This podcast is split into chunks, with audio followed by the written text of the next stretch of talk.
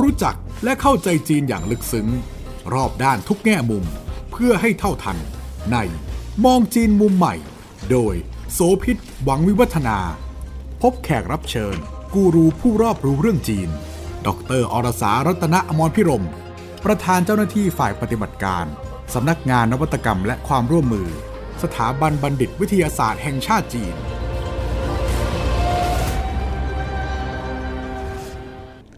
สวัสดีค่ะ ตอนนี้ถ้าเกิดติดตามกระแสความเคลื่อนไหวของสังคมจีน เรื่องหนึ่งก็มีปรากฏการณ์ที่น่าสนใจมากค่ะคุณผู้ฟัง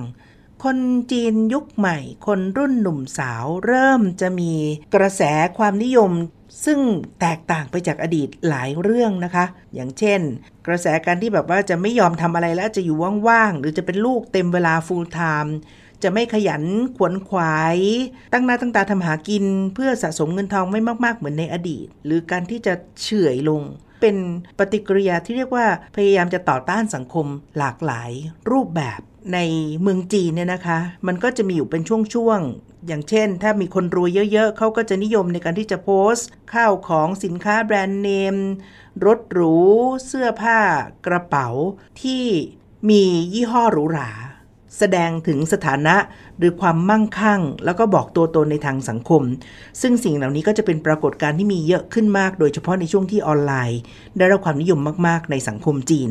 แต่ปรากฏว่าตอนหลังเนี่ยค่ะ ก็มีกระแสบางอย่างที่เกิดขึ้นมาอีกกระแส B1 B2 ซึ่งไม่ใช่หมายถึงกล้วยหอมจอมซนที่เป็นการ์ตูนในต่างประเทศของฝั่งฝรั่งนะคะ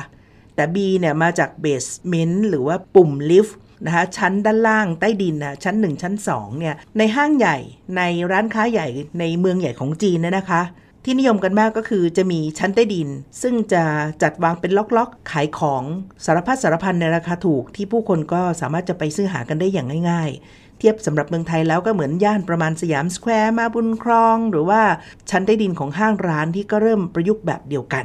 คนมีสตังจีนรุ่นใหม่ ๆ ตอนนี้เนี่ยนะคะ ก็เริ่มเปลี่ยนไปค่ะ ไม่ได้มีการแบบไปซื้อของแบรนด์ของยี่ห้อของหรูที่ราคาแพงๆอีกละ คือมีตังแต่ว่าคิดเพิ่มขึ้นแล้วก็เปลี่ยนรสนิยมใหม่ไปซื้อของถูกก็ได้ เน้นให้ความสำคัญกับคุณภาพมากกว่าเรื่องของราคา แล้วก็อาจจะมีการขิงกันว่าใครซื้อได้ถูก แล้วก็ได้คุณภาพที่ดีกว่ากันก็เป็นไปได้ นี่เป็นส่วนหนึ่งของ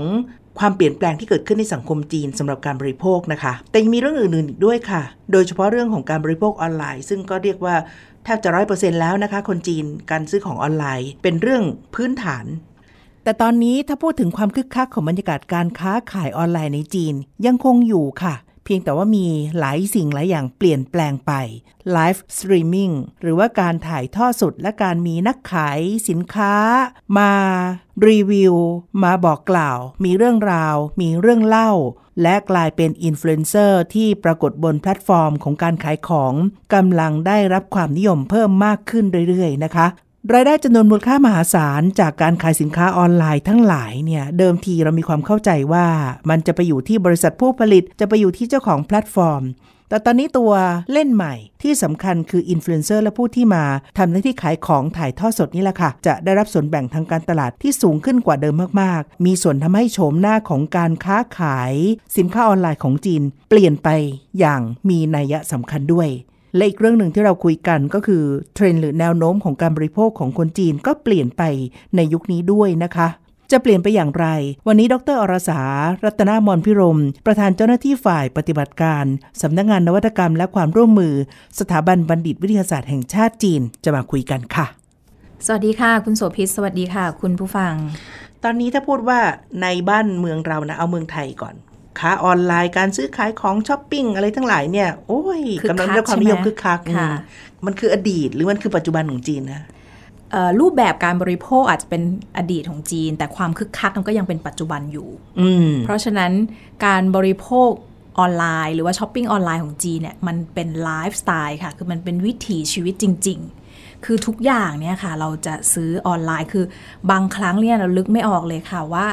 เราจะหาสินค้าชนิดเนี้ยได้ที่ไหน คือเรานึกไม่ออกว่าหน้าร้านมันอยู่ที่ไหนอะค่ะสินค้าบางอย่างมันอาจจะอยู่ที่อีกเมืองหนึ่งมันไม่ได้อยู่ที่เมืองเรา เพราะฉะนั้นเนี่ยมันก็จะต้องมีการขนส่งโลจิสติก การสั่งของออนไลน์แล้วก็โลจิสติกมา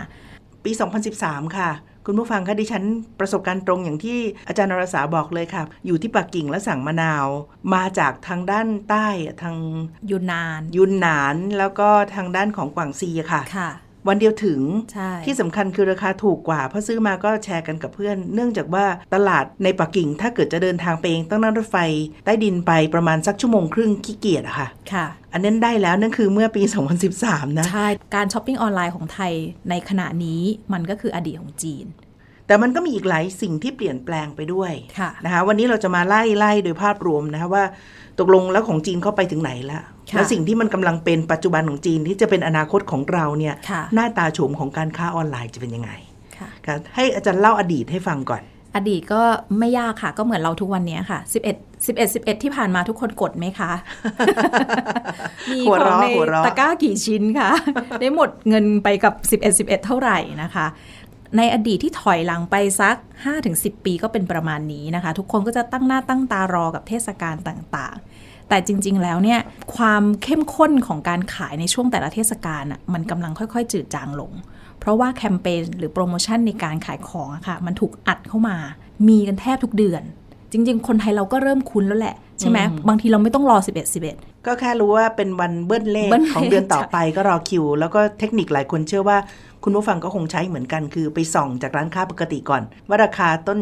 ทางเนี่ยสักเท่าไหร่ลดสักกี่เปอร์เซ็นต์เพื่อเอาไว้เป็นข้อมูลในใจเปรียบเทียบ แล้วถึงเวลาในช่วงเทศกาลโปรโมชั่น ก็ค่อยไปดูว่าถ้าซื้อออนไลน์ได้ถูกกว่าก็กดออนไลน์ ใช่ ส่วนใหญ่ทุกคนหยิบใส่ตะกร้าใช่ไหมใช่คะเรารอไว้ ที่เมืองจีนก็เป็นค่ะ ทุกคนก็จะถามกันว่าตะกร้าเธอเต็มหรือยังนะคะทุกคนก็จะหยิบใส่ตะกร้าก่อนค่ะแล้วก็มาดูเอาช่วงเทศกาลใช่ไหมคะซึ่งเอ่อ กลยุทธ์การขายที่ผ่านออนไลน์ ก็จะมีหลักๆ 4 แบบด้วยกัน ทุกคนคงคุ้นเคย อันแรกคือลดราคาเลยใช่ไหมคะค่ะแบบตัดมาเลย10 10% 15%หรือว่าช่วงเทศกาลอาจจะถึง 25% 50%อะไรก็ว่าไปหรืออีกรูปแบบหนึ่งคือคูปองเงินคืนใช่ไหมคะอันนี้ทุกคนก็ต้องไปแย่งชิงใช่ป่ะส่วนใหญ่เนี้ยมันมีจำกัดต้องแย่งกันตอนเที่ยงคืนหรืออะไรแบบนี้นะคะทุกคนก็จะไปแย่งที่คูปองเงินคืน หรืออีกรูปแบบหนึ่งก็คืออาช็อปครบเท่าไหร่ ครบ 300 ลด 30 ซึ่งอันเนี้ยก็ยากอีกละ เพราะว่าเราต้องนั่งคำนวณ ให้มันลงลงเลขใช่ไหมคะค่ะให้ลง 300 หรือไม่ก็ลง 600 บางทีเนี่ยคิดทั้งคืนเลย มันไม่ลงตัว หรือบางทีก็ได้ของที่ไม่ได้จำเป็นจะต้องใช้ใช่มา เพื่อหวังว่าจะได้ส่วนลดพอคำนวณหลงจ้งแล้วอ้าวตกลงซื้อแพงถูกต้องเนี่ยค่ะค่ะและอีกแบบหนึ่งคือ flash sale ใช่ไหมคะอันนี่ค่ะที่เราคุ้นเคยเมืองจีนก็ก็เป็นแบบนี้แหละค่ะ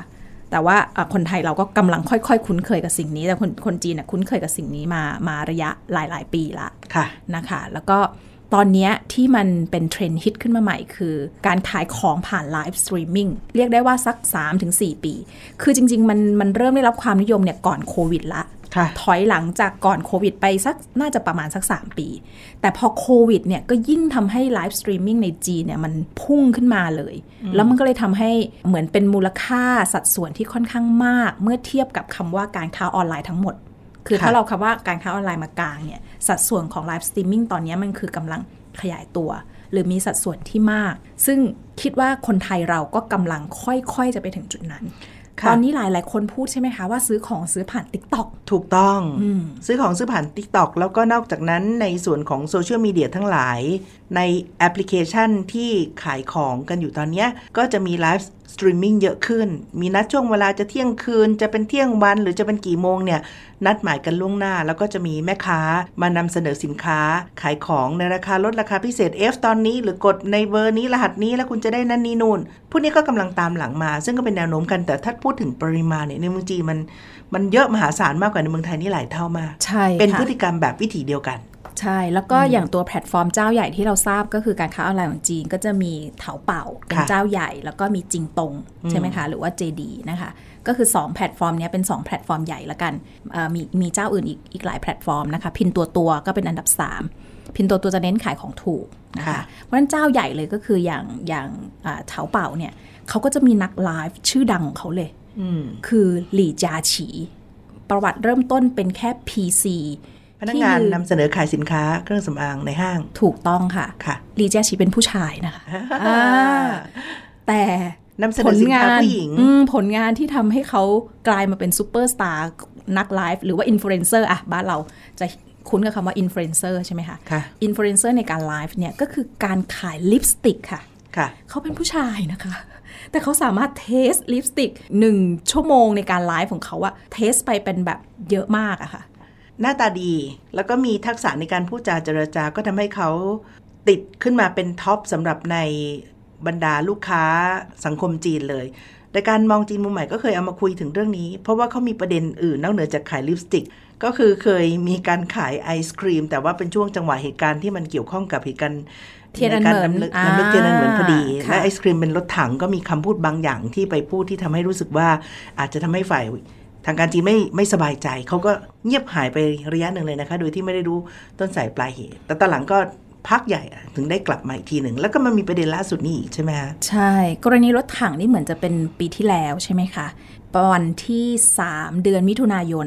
ซึ่งไป เป็นหนึ่งคืนก่อนเหตุการณ์เทียนอันเหมือน ซึ่งก็คือวันที่ 4 มิถุนายนอ่าซึ่งเหตุการณ์เทียนอันเหมือนในสังคมจีนนะคะคุณผู้ฟัง เป็นเรื่องที่ทางรัฐบาลจีนหรือทางการจีนน่ะไม่ได้ต้องการให้มีประวัติศาสตร์เรื่องนี้ เป็นที่จดจำในหมู่คนจีน คนหาคำยังไม่เจอนะคะ จนคนจีนต้องมีลูกเล่นเอาตัวเลขมาแปล เป็นกลเม็ดเพื่อให้คนถ้าจะค้นเรื่องราว แต่ถ้าค้นในสื่อจีนในโลกออนไลน์จีนก็ข้อมูลน้อยมาก ต้องไปหาจากโลกของสื่อฝั่งฝรั่งแทนซึ่งเหตุการณ์เทียนอันเหมือนเนี่ยค่ะเป็นเหตุการณ์ที่ รัฐบาลจีนและหน่วยงานจีนอยากจะลืม แต่ทั่วทั้งโลกเนี่ยรู้จักแล้วก็จดจำได้ว่า เกิดการพยายามจะปราบปรามกลุ่มนักศึกษา และก็กลุ่มผู้คนที่ต้องการออกมาประท้วงที่จัตุรัสเทียนอันเหมือน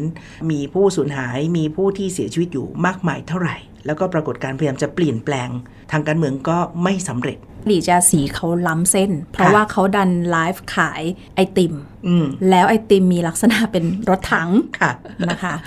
งานก็เข้าทัวร์ก็ลงทันทีนะคะ ใช่ ทีนี้พอกลับมาปรากฏว่าก็มามีประเด็นใหม่อีกใช่ที่เกี่ยวข้องกับหัวข้อที่เรากำลังจะคุยการค้าออนไลน์เนี่ยใช่ค่ะ เพราะว่าอย่างที่บอกตอนแรกเนี่ยเขาเกิดมาจากการไลฟ์ขายไอซ์เอ่อลิปสติกลิปสติกใช่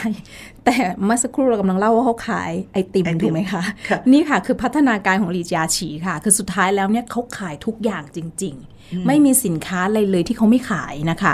ทุกๆผลิตภัณฑ์เนี่ยทุกคนก็ตั้งหน้าตั้งตาว่าตัวเองอะอยากจะเจรจาแล้วก็ดิวธุรกิจกับหลี่จาฉี พูดง่ายๆว่าเป็นตัว top นะเป็นอินฟลูเอนเซอร์หรือว่านักนำเสนอสินค้าที่มือวางอันดับต้นๆ ในสังคมจีน ให้เดาว่าแต่ละคืนมียอดดูไลฟ์เขาเท่าไหร่ โอ้รู้มากแต่ไม่รู้ตัวเลขล่าสุดค่ะ ก็ 10 ล้าน up ที่หน้าจอของเถาเป่าอะค่ะค่ะมันเหมือนตัวเลขสูงสุดแต่มันได้แค่ 10 ล้านอืมอ่าแต่มันคือ 10 ล้าน up ทุกวัน ก็คือก็คือเราไม่ต็รู้ว่า 10 10เท่าไหร่ หรือไม่รู้มัน 20 ด้วยหรือเปล่าอะไรอย่างเงี้ยค่ะบางทีอะนี่คือยอดไม่ยอดไม่ตกอะหมายถึงว่ายอดเขาจะอยู่ตรงเนี้ยตลอด ถ้าใครใช้เถาเป่า พอจะใช้เป็นลองเข้าไปดูก็ได้นะคะ หน้า live stream คือคนอื่นนี่สู้ไม่ได้เลยค่ะ คนอื่นนี่หลักแสนก็คือเยอะละค่ะ แต่ของเขานี่คือ 10 ล้าน up ตลอดค่ะ นี่คือภาพรวมของความนิยมที่ยกเป็นตัวอย่างว่า ตอนเนี้ยส่วนหนึ่งของวิถีชีวิตของคนจีนคือการดู live streaming อาจจะดูเฉยๆ หรือดูเพื่อจะดูสินค้าที่ตัวเองสนใจ ดูเพื่อ F ของดูเพื่ออื่นใดก็ตามเนี่ย แต่มันเป็นเรื่องธรรมดาพื้นฐานมาก แล้วก็มีนักไลฟ์สตรีมมิ่งแบบเยอะมาก เคยเห็นข่าวเป็นปรากฏการณ์ที่คนไปยืน ผนังกำแพงยาวเป็นแบบเกือบเกือบๆกิโล ทุกคนก็แข่งกันไลฟ์กันแบบนั้น ต้องถามว่าแล้วทำไมไลฟ์สตรีมดังที่เมืองจีน นั่นน่ะสิ อ่ากูตัวอย่างกรณีของหลี่เจียฉีแล้วกันนะคะ เขาทำหน้าที่เหมือนเป็นตัวแทนผู้บริโภคในการไปทดลองสินค้า คือเวลาเขานำเสนอของในไลฟ์อะค่ะเขาจะเหมือนกับอธิบายได้อะถ้ายกตัวอย่างลิปสติก เนื้อเป็นยังไง texture เป็นยังไง สีนี้เหมาะกับคนผิวสีอะไร คือเขาจะเป็นตัวแทนตัวแทนผู้บริโภคในการทดลอง นะคะ แล้วก็อีกอย่างไอไลฟ์ที่บอกเนี่ยล่าสุดที่พัฒนาการก็คือ เขาเอาลูกทีมเป็นผู้หญิงสักอีก 4-5 คนนะคะ มาลองลิปสติกกับเขาด้วย เพื่อให้ผู้บริโภคได้เห็นเกิดเอ๊ะเราเป็นคนผิวขาวเหลืองมีความแตกต่างกันอ่าหรือเราเป็นคนผิวขาวคล้ำอะไรแบบเนี้ยค่ะ หน้าทรงทรงหน้าแต่ละคนก็ไม่เหมือนกันถูกไหมคะจริง ๆ เมืองไทยเราเนี่ยก็มีเรื่องอย่างนี้มาก่อนนะ ถ้าใครจำได้อะก็คือ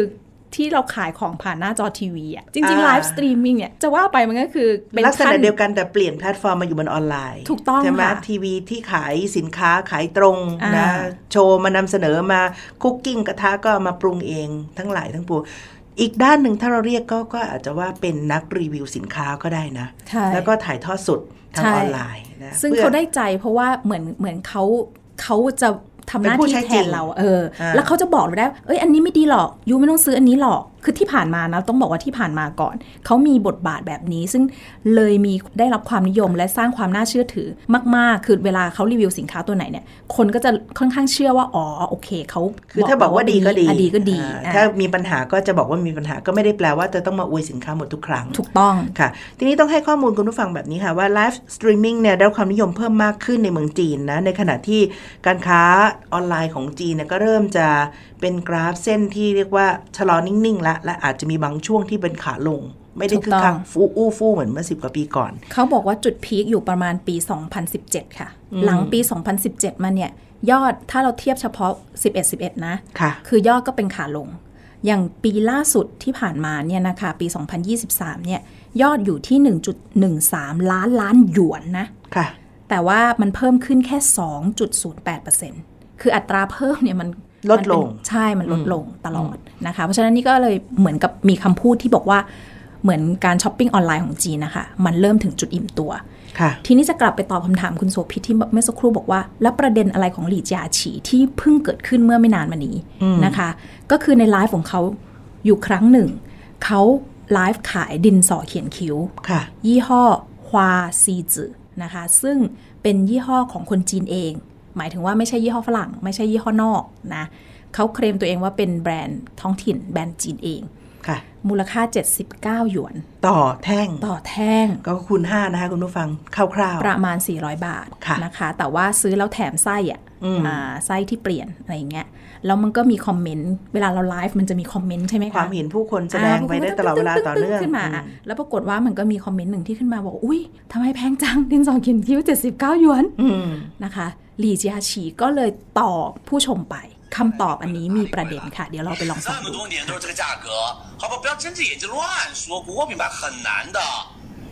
哦，而且花西子真的不是那种随便买原料就做的品牌哎，我跟花西子跟了多少年，它怎么起来的，我是最知道的一个人。 ในตอนท้ายนะคะ ประโยคที่มีประเด็นอยู่ตรงที่บอกว่าหลี่เจียฉีตอบกับกับคนที่คอมเมนต์นะนะคะว่า มันแพงตรงไหน 79 หยวนมันไม่แพงหรอก เธออะลองกลับไปพิจารณาตัวเองไหม คือปัญหาอาจจะไม่ได้อยู่ที่ว่าสินค้าราคาแพง เธอกลับไปดูซิว่าเธออะที่ผ่านมาตั้งใจทำงานหรือเปล่า เงินเดือนเธอเพิ่มบ้างไหม ไม่ใช่มาโทษว่าสินค้าแพง อืม นี่แหละค่ะ ทัวร์ลงเลยค่ะ แทบจะหมดอนาคตเลยค่ะ วันรุ่งขึ้นหลี่เจียฉีต้องเหมือนมาไลฟ์ร้องไห้ แล้วก็ขอโทษว่าเขาพูดผิด เพราะว่าอย่างที่เราบอกเมื่อกี้เราปูพื้นแล้วใช่ไหมว่าเขาได้รับความนิยม เพราะเขาสร้างความน่าเชื่อถือในทุก ๆ สินค้าที่เขารีวิวอืมและเหมือนกับเขาร่ำรวยขึ้นมาทุกวันนี้ได้เนี่ยคือหลี่เจียฉีเนี่ยอยู่ เรียกว่าอพาร์ตเมนต์เศรษฐีอะค่ะ ที่อยู่ที่เซี่ยงไฮ้อะซึ่งมันราคาแพงมากเนี่ยทุกคนบอกเลยว่าเขามีวันนี้ได้เนี่ยเพราะเพราะผู้ชมลูกค้าที่สนับสนุนเขาไง ลูกค้าที่เคยซื้อของถูกๆจากเขาอะค่ะ ค่ะอ่าและที่และขณะเดียวกันเนี่ยมันก็เกิดการตั้งคำถามขึ้นในสังคมว่า ตกลงทุกวันเนี้ยที่เราซื้อสินค้าผ่านไลฟ์อะมันถูกจริงหรือเปล่า ถ้าพูดถึงเรื่องของตัวนักรีวิวสินค้า หรือว่าเป็นอินฟลูเอนเซอร์คนที่จะมารีวิวขายของแล้วก็ไลฟ์สตรีมมิ่งเนี่ยค่ะ อยากให้อาจารย์เล่าให้ฟังด้วยว่าค่าตอบแทนของเขามันไม่ได้มีเฉพาะแค่ค่าตัวนะอ่าอ่าเช่นใถ้าเป็นบริษัทเจ้าของที่ท่านบอกว่าต้องการจ้างคุณ A คุณ B คุณ C มา ถ้าเป็นค่าตอบแทนสมัยก่อนก็ ครั้งหนึ่งหนึ่งหมื่นสองหมื่นสามหมื่นอะไรก็ว่าไป แล้วจบ แต่ว่าจริง ๆ ในจีนมันซับซ้อนกว่านั้นอินฟลูเอนเซอร์เนี่ยถือว่าเป็นคนที่ได้ร่ำรวย แล้วก็มีไรายได้อย่างมาก ๆ จากตัวของการขายของเนี่ย จากตัวไหนบ้าง ค่ะ การไลฟ์นะคะ ถ้าเราอยากเอาสินค้าเราเนี่ย เข้าไปให้เขาช่วยไลฟ์ขายเรา โอ้มันมีค่าใช้จ่ายนะคะ อย่างน้อยหลักๆ ก็มี 2 ก้อนด้วยกัน ก้อนแรกก็คือค่าคอมมิชชั่นจากยอดขาย ใช่ไหมคะอันนี้ทุกคนเข้าใจได้ไม่ยาก ได้ 1,000 ชิ้นได้ 2,000 ชิ้น 3,000 ชิ้น แล้วจะได้เพิ่มอีกเท่าไหร่ ใช่ หรือตกลงกันว่าถ้ายอดเปอร์เซ็นต์ขายอ่าได้ทั้งหมดกี่ออเดอร์ หรือว่ามูลค่าเท่านี้เอ่อเจ้าของผลิตภัณฑ์จะได้ 20%หรือ 30%ห รืออะไรอย่างนี้ว่าไปนะคะ แล้วมันจะมีอีกยอดอีกก้อนหนึ่งค่ะ เขาเรียกว่า坑位费ค่ะ ที่มาของคำนี้ตลกพอสมควรนะคะ เพราะว่าเคิงเนี่ยคือห้องน้ำจีนค่ะ ห้องน้ำจีนที่เป็นหลุมๆอะอืมเออไอ้เคิงเว่ยเฟยเนี่ยก็คือเหมือน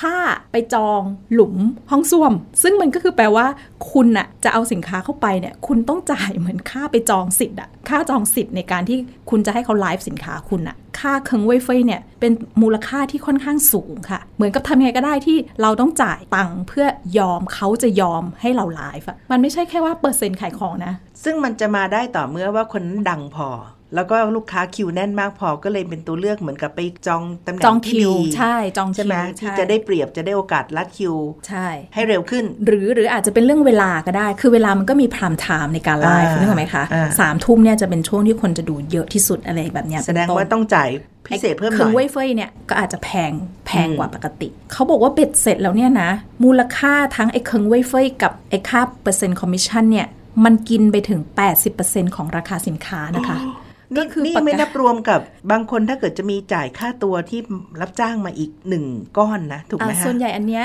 ตอนเนี้ยนักไลฟ์ก็จะมีสังกัดสังกัดของช่องของแพลตฟอร์ม ของบริษัทที่เขาเปิดไลฟ์อีกทีค่ะอ่าเพราะฉะนั้นค่าใช้จ่ายของนักไลฟ์อาจจะมาจากเจ้าของบริษัทสังกัดใช่อืมหรือหรือแล้วแต่ตกลงว่าอาจจะมีค่าอันนี้ด้วยค่าเหมือนถึงว่าเขาทำยอดอะคล้ายๆค่ะทำยอดอะอืมทำถึงก็ได้ แต่ทีเนี้ยเนี่ยมันมีอีกอันหนึงด้วยนะคะ ที่มันเป็นความเจ็บปวดของเจ้าของสินค้าก็คือ บางครั้งเนี่ยมันมีข้อตกลงว่าเขาจะให้คุณแค่ 100 ออเดอร์ หรืออ๋ออเป็นผู้กำหนดแทนเหรอ ใช่ค่ะ คือเขาจะไม่ขายให้คุณเยอะแยะนะ ไม่ใช่ว่าคุณเอาสินค้าถมเข้าไปเท่าไหร่ก็ได้นะ บางทีมันต้องตกลงอีกว่าเขาจะขายคุณแค่ 100 ออเดอร์ หรือคืนนี้เขาจะขายคุณแค่ 1,000 ออเดอร์ จบ 1,000 ออเดอร์คือคือจบ อำนาจการต่อรองตอนนี้กลายเป็นว่าไม่ได้อยู่ที่เจ้าของสินค้าแล้ว ถูกต้องค่ะ แล้ว และนี่ก็คือประเด็นคำถามที่คนตั้งคำถามกับหลี่เจียฉี จากเหตุการณ์ที่ว่าล่าสุดที่เกิดขึ้นที่เขาว่าผู้ที่คอมเมนต์เรื่องการซื้อดินสอเขียนคิ้วนี่ก็คือสิ่งหนึ่งที่กำลังเกิดขึ้นในสังคมจีน แล้วก็เมื่อตอนต้นที่พูดถึงเรื่องของเทรนด์ B1 B2 เนี่ยค่ะ อันนี้ก็เป็นอีกภาพหนึ่งที่เปลี่ยนแปลงไปค่ะสมัยก่อนที่บอกว่าลูกคนรวยคนมีกะตังค์คือตั้งแต่พ่อแม่แล้วแหละ ซื้อของไม่มีหรอกที่จะไปซื้อของใน shop ร้านถูกๆร้านลดราคาร้าน on sale เนี่ยไม่อยู่ในสายตาพ่อแม่ต้องเข้าเป็นแบรนด์หรู มีพนักงานมาต้อนรับ แล้วก็เลือกสินค้ารุ่น limited เท่านั้น ลูกหลานคนรวยก็จะมีแนวโน้มแบบนี้เช่นเดียวกัน แต่ตอนนี้มันมีความเปลี่ยนแปลงนี้เกิดขึ้น เพราะว่าคนจีนที่รวยจริงเขาไม่ได้อวดรวยละ แต่เขาก็ยังรู้สึกว่าถ้าในราคาเดียวกัน หรือเขาสามารถจะไปเอ่อร้านค้าย่อยซื้อของที่เขาถูกใจสไตล์รูปแบบสีสันมาใช้ในราคาที่ถูกกว่าได้เขาก็โอเคเขาก็ยินดี ตัวเนี้ยมันก็เป็นอีกตัวหนึงที่มันกำลังเกิดการเปลี่ยนแปลงในเชิงค่านิยมนี้ในเมืองจีนยังไงบ้างคะอาจารย์ทำไมคนจีนชอบใช้สินค้าแบรนด์เนม เราต้องมาตอบคำถามนี้ก่อน หลายๆ คนใช้เพราะว่ามันเป็นเครื่องแสดงญลักษสถาณ์นะในการแสดงสถานะทางสังคม ใช่ค่ะ มันไม่ได้แค่ว่าฉันชอบไม่ชอบแบรนด์เนม กับ 2 ก็คือ เราต้องไม่ลืมว่าหลาย ๆ คนชอบบอกว่าสินค้าจีนมันไม่ดีใช่ไหมสินค้าจีนมันใช่ห่วยค่ะอ่าเพราะฉะนั้นเนี่ยมันก็เลยคนที่มีกำลังซื้อเนี่ยเขาก็จะรู้สึกว่างั้นเขาไปเลือกของที่มันคุณภาพดีดีกว่า แล้วทำไมต้องเป็นสินค้าแบรนด์เนมเพราะมันเหมือนคล้าย ๆ ว่ามันมีมาตรฐาน มันมีการการันตีว่าโอเค สินค้ายี่ห้อนี้ผลิตออกมาคือเนี้ยบใช่ไหมเสื้อผ้าเย็บเนี้ยบไม่มีได้หลุดหลุดฝอยฝอยๆออกมาเป็นต้นนะคะ อันนี้คือเป็นค่านิยมของเขา ใช่ไหมคะเพราะฉะนั้นคนที่เขามีกำลังซื้อเนี่ยเขาก็ไม่ปฏิเสธอยู่แล้วแต่ทีนี้ทุกวันนี้ก็คืออบางคนก็เริ่มรู้สึกว่าเราสามารถที่จะซื้อของคุณภาพดีได้ โดยที่เราไม่จำเป็นต้องจ่ายมูลค่าเท่ากับสินค้าแบรนด์เนมในด้านหนึ่งก็แปลว่าสินค้าของจีน สนองรับนโยบายรัฐเนาะ Made in China พยายามจะยกระดับ แล้วก็สินค้าหลายตัวที่เป็นแบรนด์จีนเองเนี่ย ก็ใช่ค่ะคุณภาพไม่แพ้กับสินค้าจากฝั่งของฝากตอนตกแล้ว ใช่ค่ะ เพราะฉะนั้นกลุ่มคนที่ถ้าเลือกเพราะคุณภาพเขาก็อาจจะไม่ได้แคร์ตัวแบรนด์เท่าไหร่ค่ะแต่ถ้าคนที่เขายังเลือกเพราะมันเป็นเครื่องแสดงสถานะ อันนั้นนะเขาก็ไม่เปลี่ยนอยู่แล้วล่ะอืมเออเขาก็ยังต้องใช้อยู่ แต่ก็ต้องบอกว่าเทรนด์มันก็คือเปลี่ยนที่คุณโสภิตว่าจริงๆเพราะว่าถ้าเปิดดูจากเขาจะมี report ตัวหนึ่งนะคะ report พูดถึงมูลค่าตลาดสินค้าแบรนด์เนมของจีน ซึ่งปีที่แล้วยอดยอดขายเมื่อปีที่แล้วเนี่ย ออยู่ที่ประมาณ 956,000 ล้านหยวนนะคะ แต่ที่สำคัญคือเขาบอกว่าเป็นปีแรกค่ะ ที่มันลดลงถึง 4% อืมอ่าเพราะฉะนั้นก็อาจจะเป็นเครื่องสะท้อนอันนึงก็ได้ที่เมื่อสักครู่คุณสมพิษว่าคนรุ่นใหม่บางกลุ่มอาจจะไม่ได้ไม่ได้บ้าคลั่งสินค้าแบรนด์เนมแบบรุ่นรุ่นก่อน เหมือนรุ่นพ่อรุ่นแม่อ่ารุ่นพ่อรุ่นแม่ค่ะแต่ในขณะเดียวกันเราก็ต้องไม่ลืมว่า เพราะสังคมจีนตอนนี้มีปัญหาเศรษฐกิจอ่าขั้นใช่สูงค่ะนะคะ ซึ่งทำให้คนเนี่ยต้องหันมาทบทวนการบริโภคมากขึ้น นะคะ ส่วนหนึ่งที่ทำให้ 11 11 เดือนล่าสุดปีเนี้ยปีเนี้ยมันน้อยลงเป็นเพราะว่า 1 คือโปรโมชั่นที่มันถูกอัดมาตลอดปีใช่ไหมคะทำให้เราเนี่ยช้อปปิ้งช้อปปิ้งช้อปปิ้งอยู่ตลอด เหมือนเราตุนนะคะอืมหลายหลายๆคนซื้อเยอะๆเพราะเขารู้สึกว่าพอซื้อเยอะมันถูกแล้วมันก็ตุนเก็บไปใช้ได้ใช่ไหมค่ะคะเราตุนมาเงี้ยตั้งแต่ต้นปี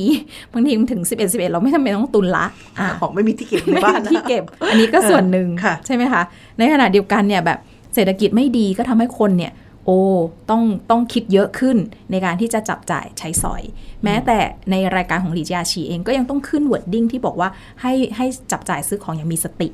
อ่าไม่ใช่เป็นเพราะว่าโอ้โหเห็นเซลล์เห็น flash flash sale ขึ้นมา เห็นเอกระพริบกระพริบ หรือว่าตัวแดงๆที่เป็นราคาลดโอ้โหนี่ก็ซื้อกันใหญ่เลยอะไรเงี้ยค่ะค่ะทุกคนก็ต้องต้องคิดมากขึ้น อาจจะเป็นตัวสะท้อนหนึ่งก็ได้ค่ะว่าสังคมจีนกับการบริโภคออนไลน์เนี่ยเริ่มบริโภคแบบแบบมีสติมากขึ้นค่ะ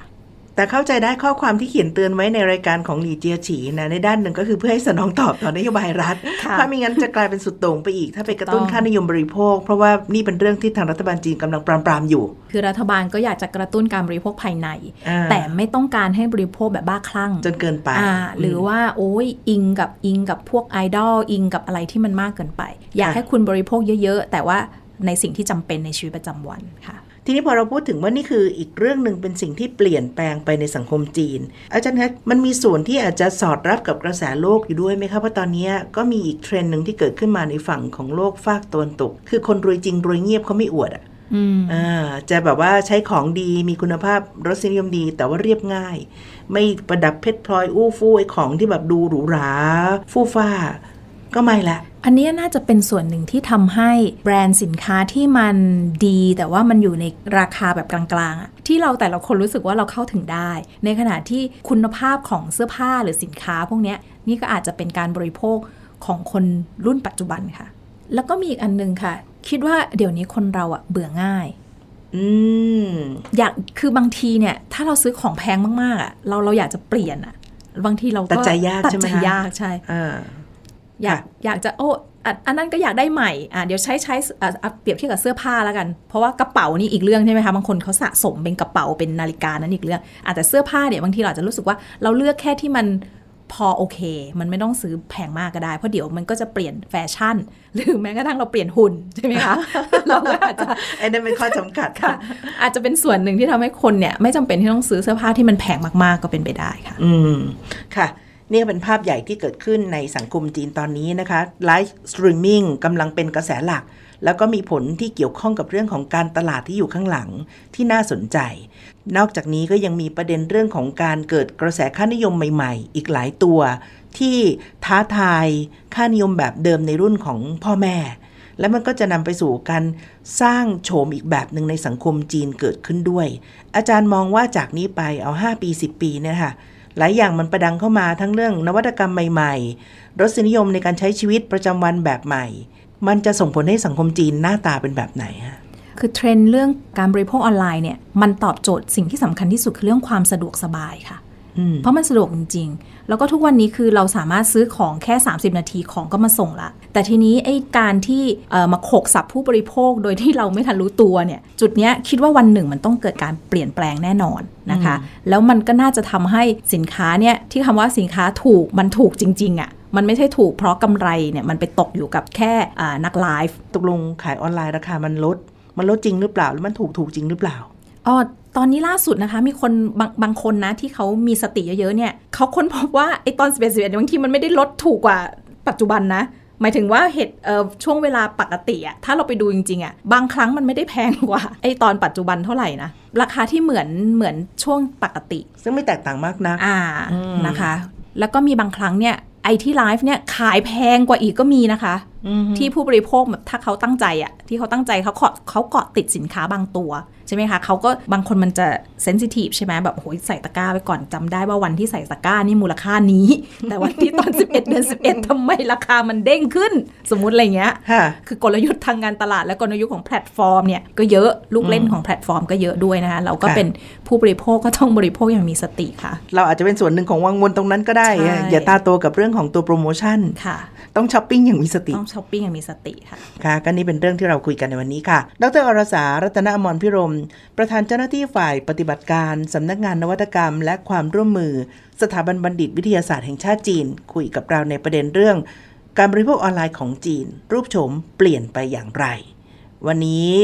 อาจารย์อรสาและดิฉันโสุพิษหมังมีวัฒนา เราสองคนลาแล้วนะคะ สวัสดีค่ะ สวัสดีค่ะ ติดตามฟังรายการมองจีนมุมใหม่ ได้ทางเว็บไซต์และแอปพลิเคชันไทย PBS Podcast กดติดตามสื่อสังคมออนไลน์ ทั้ง Facebook, Twitter, Instagram และ YouTube ไทย PBS Podcast ไทย PBS Podcast View the world via the voice